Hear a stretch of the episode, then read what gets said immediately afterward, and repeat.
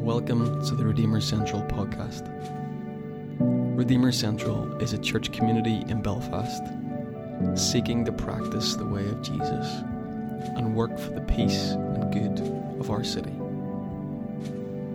For more information, please visit redeemercentral.com.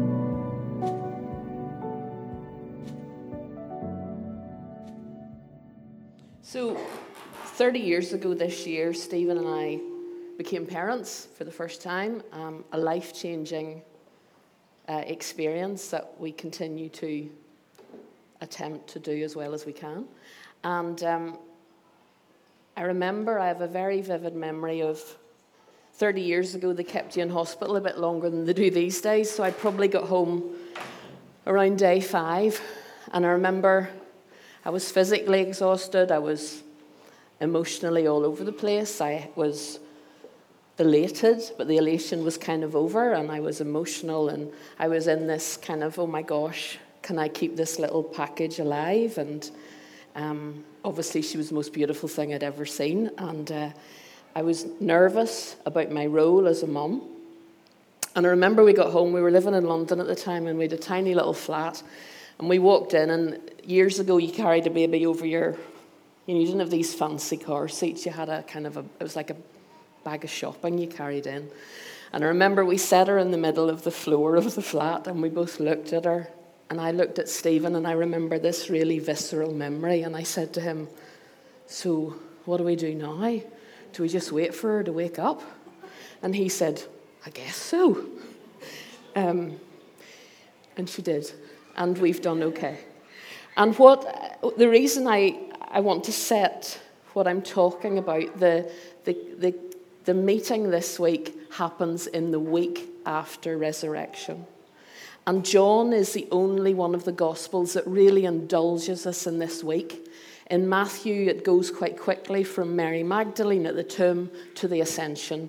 Mark goes pretty much straight to the ascension. Luke talks about the Emmaus Road experience. But John lets us sit in this week. And uh, Dave talked so beautifully last week on the breakfast on the beach with Peter.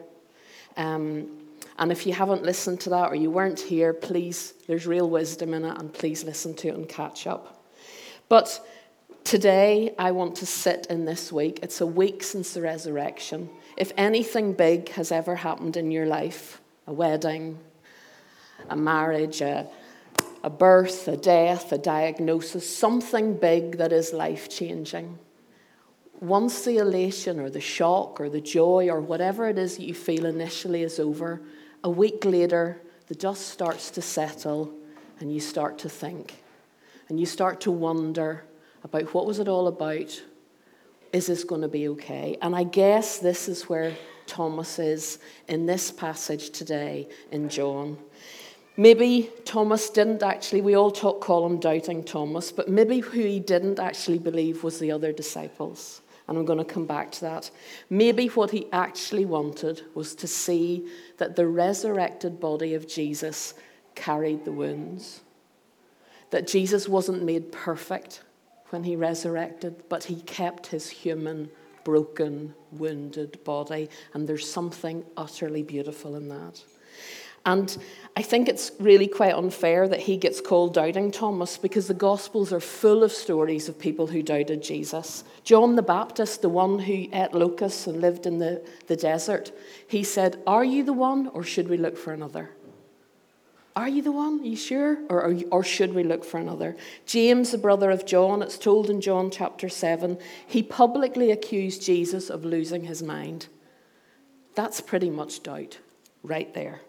And in Matthew 28, as the apostles and others watched the ascension, some of them doubted. So I guess what I want to say at the beginning is I feel a bit sorry for Thomas that he got labeled in the early days as doubting Thomas, because doubt is part of faith. And he was not the only one, and it wasn't the end of his story. He doubted and he questioned, but at the end of the passage, he says, My Lord and my God. Kairos Theos. That's who he was. Powerful, powerful story. So, John, the Gospel of John, Those who study it deeply say that it was written over about 20, it recounted 21 days of the life of Jesus. So John really chose what he could tell us. At the very end, in, verse 30, he says, There's so much more I could have told you, but this is what I wanted you to know, so that you will trust the Lord as your Saviour. And so, this story, I reckon, is one of the most important ones in the Gospel because Thomas somehow speaks to us all these years later about faith and about doubt and about hope. And that is what I hope we will think about together this morning. Thomas had no template for a suffering God.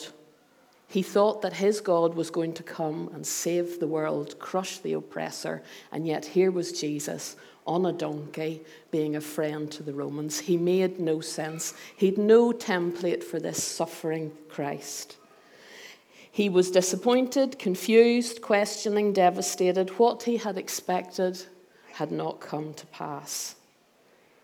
And I wonder how many of us this morning are sitting looking at the reality of our lives and thinking, this was not what I expected. This was not what I hoped for or I believed for. And I feel Thomas has something to say to us. And yet, when he comes to Jesus with his doubts, Jesus does not shame him, he does not judge him, he does not argue his point. He simply reveals himself and responds to him with utter compassion. And there's something beautiful in that. And so the kindness of Jesus transforms Thomas. He heals, it heals his broken heart, and in time, Thomas goes on to be one of the first martyrs. He travels along the spice routes to India, and in a, a, town in southern India now, there is a church built to honour him, and it says on over the doors, My Lord and my God. Thomas's proclamation when he spoke and saw and felt the risen Jesus. So I'm going to read it from the Christian Standard Version just because I like this, and the puppy got to it before me. Um, Steve, who did my slides, put another version on by mistake, so I'm going to read it. So perhaps you can just allow me to listen, to listen to me as I read it to you. John chapter 20. So the day after the resurrection, Mary Magdalene had gone to the tomb. She found, she met Jesus. She went to tell Peter and the disciples, and they didn't believe her. They didn't believe her. When it was evening of that first day of the week, the disciples were gathered together with the doors locked because they feared the Jews. Jesus came, stood among them, and said to them, Peace be with you. Having said this, he showed them his hands and his side. So the disciples rejoiced when they saw the Lord. Jesus said to them again, Peace to you. As the Father has sent me, I also send you. After saying this, he breathed on them and said, Receive the Holy Spirit. If you forgive the sins of any, they are forgiven them. If you retain the sins of any, they are retained. But Thomas, who was called the twin, one of the twelve, was not with them when Jesus came. So the other disciples were telling him, We have seen the Lord. But he said to them, If I don't see the mark of the nails in his hand, if I don't put my finger into the mark of the nails and put my hand into his side, I will never believe. A week later, the disciples were indoors again, and Thomas was with them. Even though the doors were locked, Jesus came and stood among them and said, Peace be with you. Then he said to Thomas, Put your finger here and look at my hands. Reach out your hand and put it into my side. Do not be faithless, but believe. Thomas responded to him, My Lord and my God. Jesus said, Because you have seen me, you have believed. Blessed, happy are those who have not seen and yet believe. Jesus performed many other signs in the presence of his disciples that are not written in this book, but these are written so that you may believe that Jesus is the Messiah, the Son of God, and that believing you may have life in his name. Amen.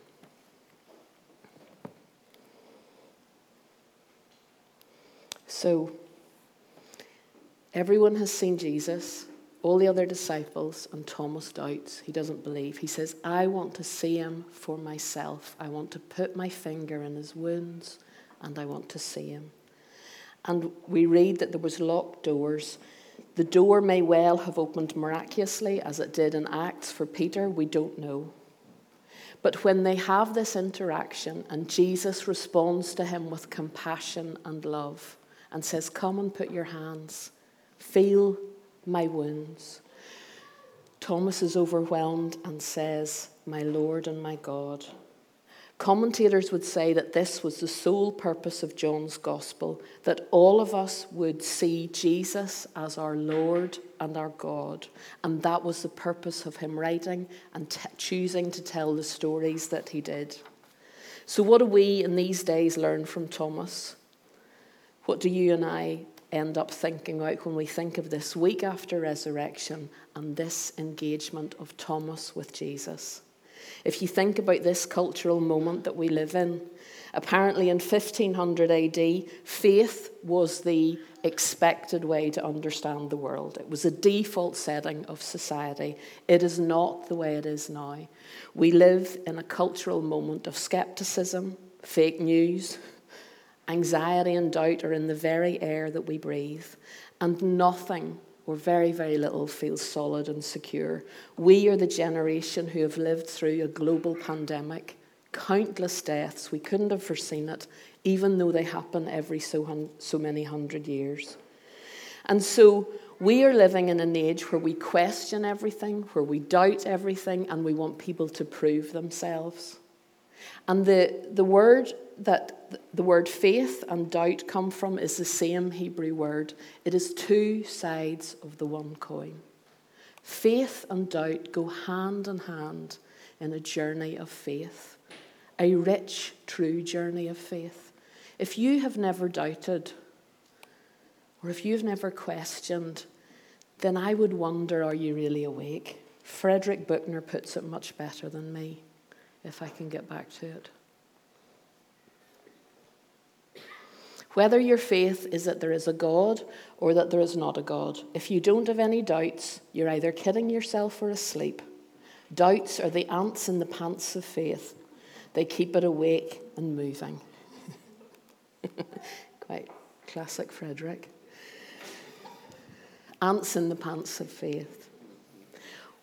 The thing is, faith and doubt walk hand in hand. Jesus didn't shame Thomas for his doubts. He didn't tell him off, he didn't say to him no. He showed him utter compassion and love. He simply revealed himself. And faith and doubts must be our companions on the, on the road of wholeness and truth. And there's several types of doubt. There's a quote that will come up behind me from Sean Stephenson. Doubt is a virus that attack, attacks our self esteem, productivity, and confidence. Faith that you and your life are perfectly unfolding is the strongest vaccine. It's not faith that your life is hashtag blessed. It's not faith that you get what you want or that you don't sit in the pain of loss or infertility or singleness or dreadful diagnoses or marriage that breaks down or divorce, all the things that we live we're not guaranteed anything. We are guaranteed that we are never alone. And that, I believe, is what true, deep faith rooted in the Lord is, is about. And so there's types of doubt. There's factual doubt. Is this really a solid foundation? Do the, does what I believe make sense? There's emotional doubt that happens for many of us, perhaps after loss or perhaps after a, something has happened in our lives that we weren't expecting, and we end up with emotional doubt. Volitional doubt is the more challenging one, and probably the one that impacts us at this cultural moment because it is saying to us, Do you care? Will my will bend towards the ways of Jesus? Or is it that actually I am so self obsessed and interested in my needs that I cannot be before my Lord and my God. And very often, factual doubt can become emotional doubt, and that eventually leads to volitional doubt. And when you're in volitional doubt, you are in trouble. And that is when you need to seek the wisdom of others. And if you think no one ever had it before, read Lamentations 3, a beautiful, beautiful reflection in doubt. Brian McLaren has written a great book called Faith After Doubt. I have it with me if anyone wants to borrow it. And I'm going to read you one of the. Acknowledging how little we know is, I think, at the core of mature faith. What we boast of as great faith may merely be a boatload of indoctrination and overconfidence. I've lived many years under a boatload of indoctrination. Yes, you can choose to say you believe something, but whether you actually and authentically do believe it is less choosable than it seems. And Brian has written a very, very helpful book. The slide after, and I'll maybe put it in, um, in the notes of the podcast. He has produced four stages of faith, and, and he talks about the stages of faith that we're all in. That we can start with a simple faith, that we take everything as fact and certain, and there's no debate and we've no question, and we may never leave that stage. And some churches run on that stage. It's certain, it's fact, there's no debate, you're okay, we're okay. But often life challenges us and we have to move through the stages. And he talks about the stage four, which is a deep faith that has walked painful, hard journeys and continues to hold on.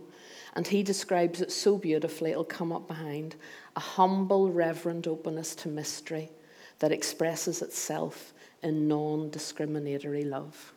What a beautiful summation of what a deep religious faith can be. And if we as a community lived out of that openness to mystery that expresses our, itself in non discriminatory love, how beautiful a witness would that be to everyone that we meet? And I've been thinking about, I suppose, when I look at Thomas, the message that I take from this is there is nothing wrong with doubt. Doubt is part of faith, and sometimes you just have to name it and own it and seek community and ask for revelation, and it is all there.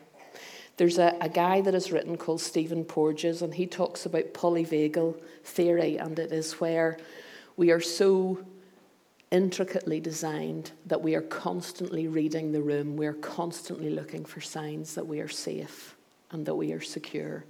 And if we're not, uh, our autonomic nervous system triggers in and we go into fight or flight. And he talks about how we can be triggered.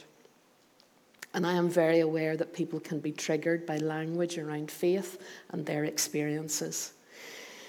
But there's a woman who has written some beautiful work called Deb Dana, and she talks about another theory that is the opposite of triggers, and it's called glimmers.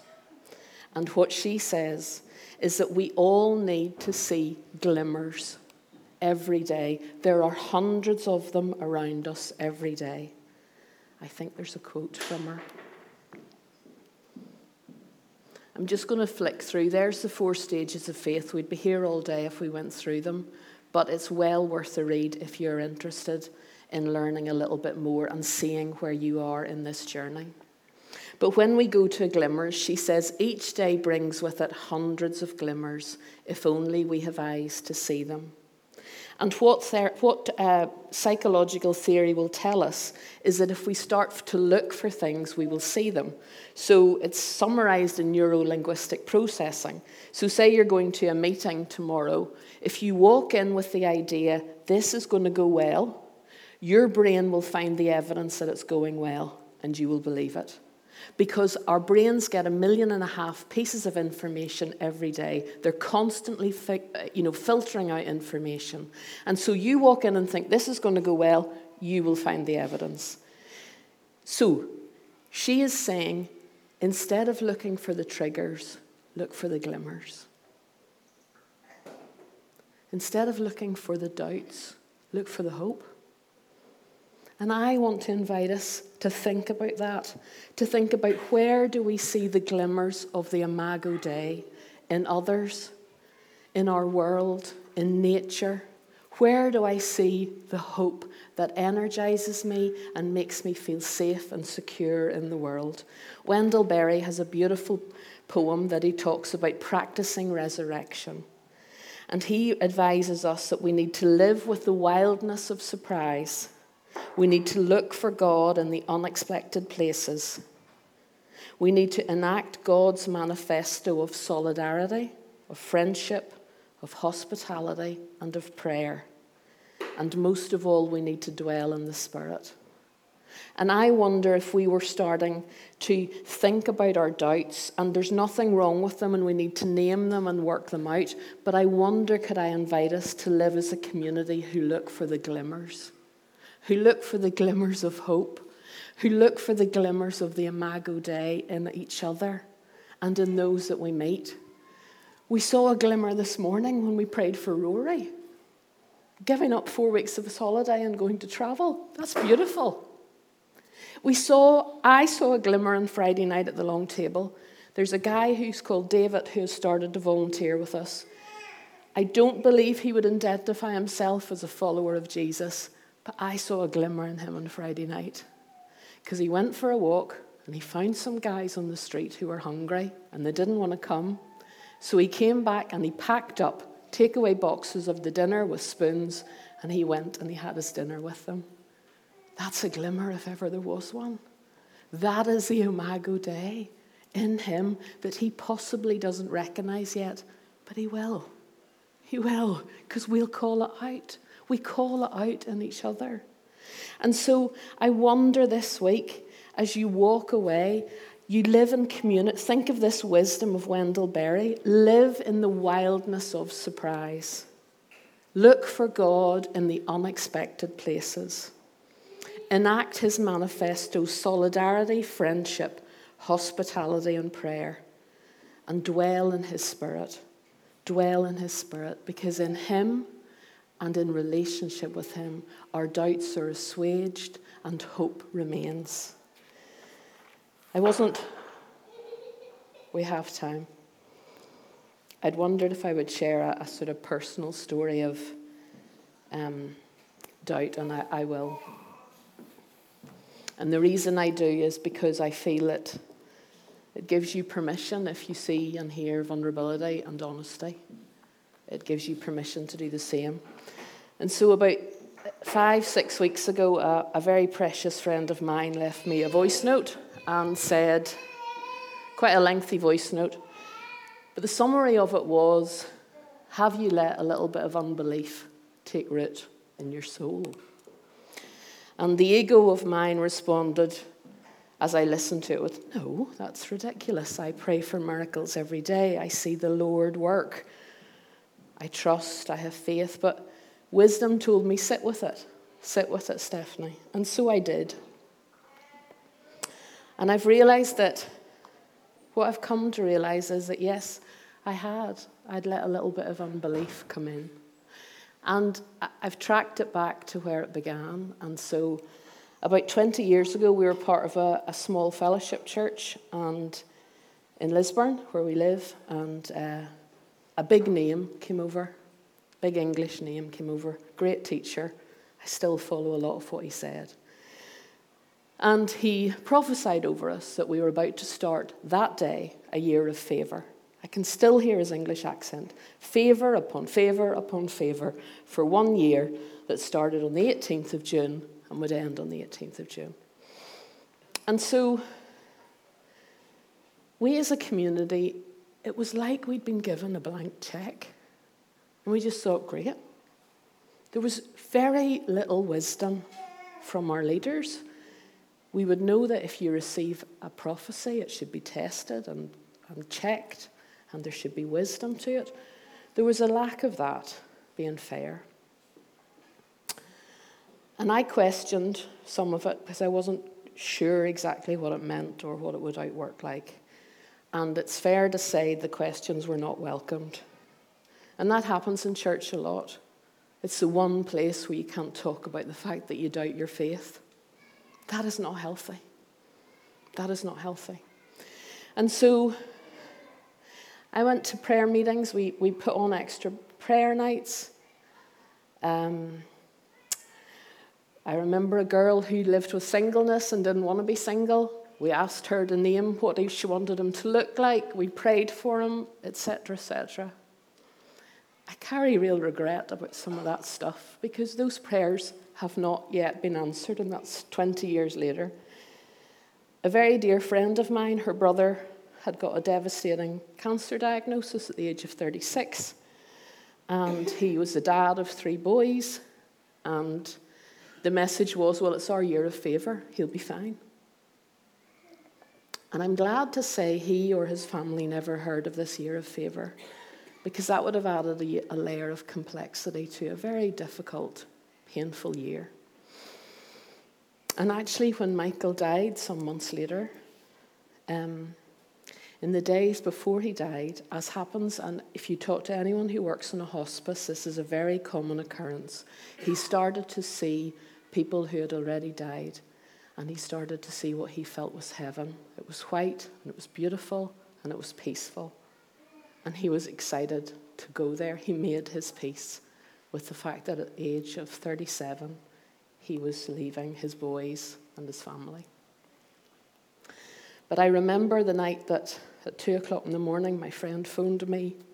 And in those days, it was a phone in an office in the house, no mobiles. And she just cried, and I, we just sobbed on the phone for a period of time at the, the sadness and the grief of that loss. And as I sat at his celebration of his life a few days later, in my heart, I thought this wasn't supposed to happen. This doesn't make sense.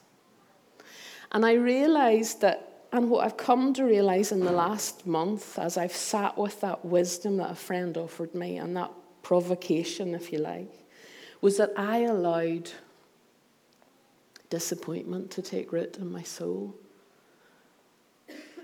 And it's in other Christians, it's in other leaders. It was in other leaders, it was in a lack of wisdom, it was in a lack of um, biblical response to a prophecy. And I was a part of it. And I also learned to be silent and, and not speak up. And so I've realized that I've had to repent of that. I love the idea of repentance, it's so freeing. I think we should be repenting as a daily practice every day because there's always something. But the reason I, I tell you this this morning is that I allowed instead of naming my doubts or, or, or, or being a bit more brave with them, perhaps, or instead of taking it straight to God, I probably allowed a little bit of doubt to take root in my soul. Because it wasn't about necessarily the death of Michael, because Michael made his peace with something that is pretty hard to make your peace with, but he did. And he is at peace, and I know that and I've seen people healed and I've seen all sorts of things happen. So it's not about that. But what I did was I allowed my faith in others to impact me and somehow impact my relationship with God because maybe I've allowed that to take root. And I felt like I should offer that to you today as, a, as an invitation for honesty, as an invitation for you to say to yourself, has stuff happened in my life or have I seen stuff? That same leader, some years later, had a fall from grace, an end of a marriage, and stuff. And it just chipped away. Dave mentioned it last week. How many times, how many leaders do we see fall to sexual sin and mess? Or money, the big things. And so we need to keep humble and accountable and gentle with ourselves and with one another. And that, I think, is what I'm inviting us into. Thomas took his doubts, and I reckon Thomas's doubts were in his fellow followers, not necessarily in God. And I've, I've lived with doubts in my fellow followers, I'll own that. Because they, like me, are messed up and broken. And I want to come and finish at the end with that verse that comes in the next engage, in the next encounter that Dave spoke about last week, where Jesus eventually says to Peter, "Don't worry about all of that. Follow me. Follow me. Don't make your life about what the others do. Follow me." And so this morning, as we end, and the band are going to come. I want us to do communion slightly differently because I want to invite us to think just now in these moments, very quietly and peacefully. Do I need to see the resurrected Jesus and his wounds for myself? Because if you do, the table is here. Do I need to come with my doubts because when I come to the Lord with my doubts, His word to me is peace.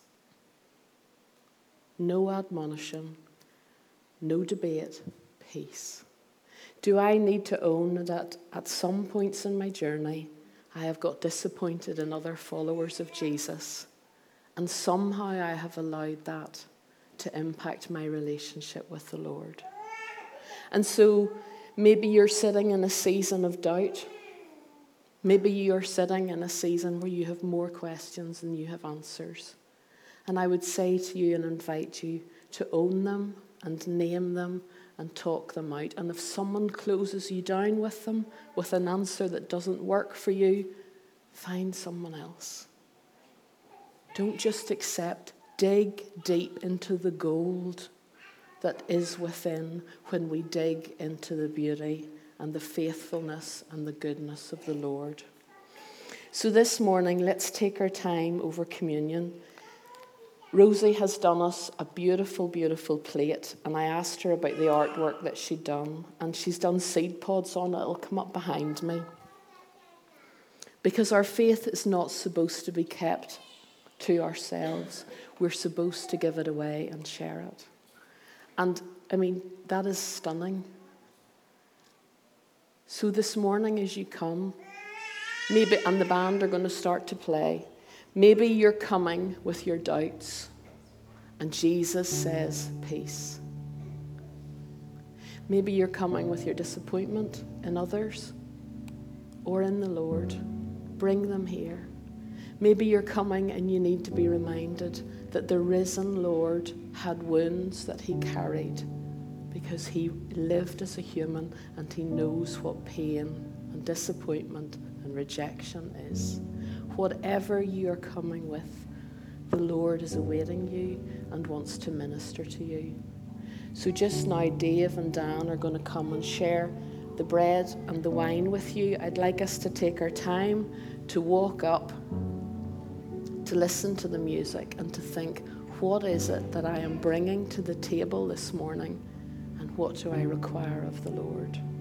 Because He is here and He is waiting. So let's stand.